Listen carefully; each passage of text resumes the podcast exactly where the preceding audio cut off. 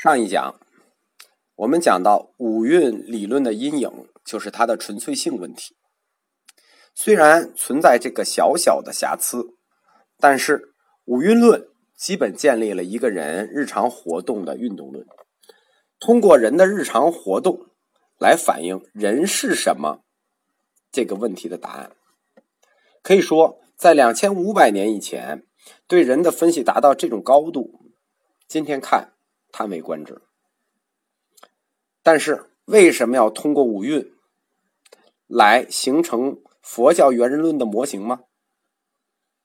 就是单纯的因为观察了人的运动来建立的这个模型吗？不是的，too young。我们说过，佛教世界的理论，甭管是它世界的构成，还是对人的本体的回答，没有凭空的。他们都是先观察自然事物，通过观察的世界自然事物和自然现象，总结出一个规律来，然后佛教再根据自己的哲学逻辑对这个规律进行解答和抽象。佛教的哲学逻辑是什么呢？佛教的哲学逻辑叫做因缘逻辑。佛教本体论的所有结论都要围绕它的出发点和它的逻辑观展开。人生的出发点是什么呢？是欲爱。人生的逻辑观，人生过程的逻辑观是什么呢？是因缘。所以他要用五蕴来讲，因为用五蕴讲的话，是符合我们说的人生起点是欲爱这个概念的。居舍论分别借品上说，从无始生死以来，就没有开始的生死以来。男女于色更相爱乐，因为色的原因更相爱乐。单诸于乐受故，就为什么喜欢这个乐呢？感受之故。受复因导想生故，为什么有这种快乐的感受呢？是因为你的想法颠倒了。此导想生烦恼故，因为你颠倒了这个想法，所以你就烦恼了。如是烦恼依时而生，烦恼就是行嘛，就是之所以这样干，是因为你的时而生的。这段话我们就不白话解释了，写的很明白了，一白话气氛就没了。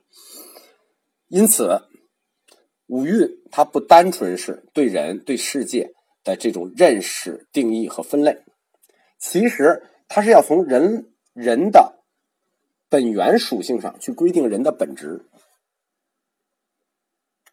五蕴论可以说，它就是一个基于爱开始的人生手串你看，色受想行识，色为什么是开始于爱？因为自无始生死以来，男女于色更相爱乐，因为色得互相爱，对吧？你总不能爱一难看的吧？肯定是因为它好看你才爱它吧？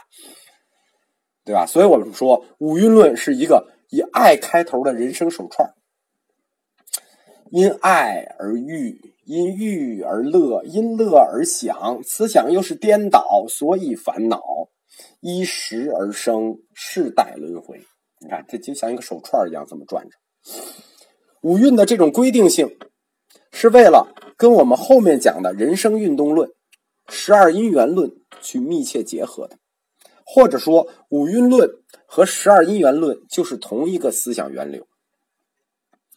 男女因色互相爱，因为各自的色相互相爱，所以色色蕴是五蕴之首。大家懂了吧？就是说，为什么这么干？它是有它的哲学逻辑的，必须描述它的起点和它的逻辑。基督教和佛教对爱这件事情的看法，就男女之爱的看法是彻底相反的。就是爱之所以发生。因为有感受欢乐的本能，对吧？你为什么感觉爱？因为有有生物驱动，感受欢乐的本能，这就对应着十二因缘的受之。因为你能感受乐嘛，所以你要爱嘛。那人为什么要去领纳？就是所谓的这个受是领纳嘛，领纳和追逐欢乐呢？因为你建立的概念颠倒了，就是说这是乐，你你你觉得是乐，你错了。颠倒了，不是乐是苦，你颠倒了。你以为是乐的观念，其实是苦，因为这个欲爱，生理上的瞬间乐，实际上精神上是永恒苦。你没有认识到这件事情，或者说，即使你精神上瞬间乐了，随之而来的失去也会导致你精神上的永恒苦。我们说这一套解释啊，佛教为什么能在中国扎根这么深？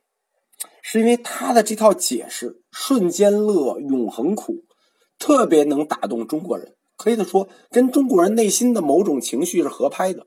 人生瞬间欢乐，永恒苦，这个概念跟中国人特别合拍，所以他佛教在中国扎根会这么深。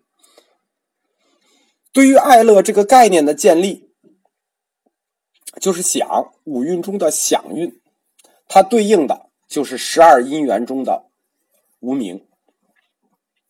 或者说，就是《心经》里说的那个颠倒梦想。那想是概念、观念，你颠倒了梦想，你把苦乐颠倒了，你错了。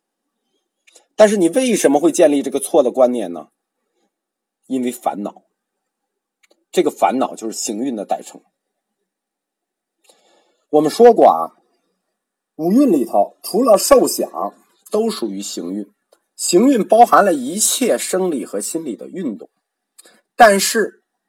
在这个运动过程里头，是哪一步的运动你就烦恼了，你就颠倒梦想了？佛没说，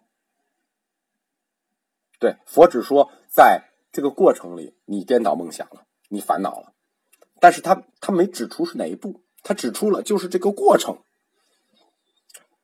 而且这个烦恼它也是有原因的，因为识，人有了认识能力。也就有了烦恼。在十二因缘中，就是十二因缘中说啊，这个时运五运里的时运，对应的就是十二因缘里的那个时支。我们说刚才提了一下，说五运就是一个以爱为起点的人生手串。五运为什么是手串呢？因为它对于十二因缘来说，它相当于是十二因缘的简体版。所以是手串，十二因缘就更长、更完整。十二因缘那就是人生的项链。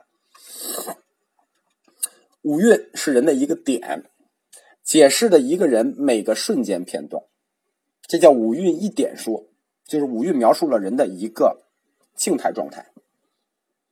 而十二因缘推出的是人的一个整体命运链条，是一条线。这个链条就叫做。五蕴一个点，因缘一条线。除了五蕴，佛教哲学对人这个状态，在这个点上的状态，或者说对人的描述和分类，还有更完整的阐述。我们一开始就说了，三科五蕴只是三科中的第一科，蕴处界。那后面两科就是处与界，十二处。十八界，我们下一讲就开始介绍佛教哲学对人本体的定义的另两种方式：十二处与十八界。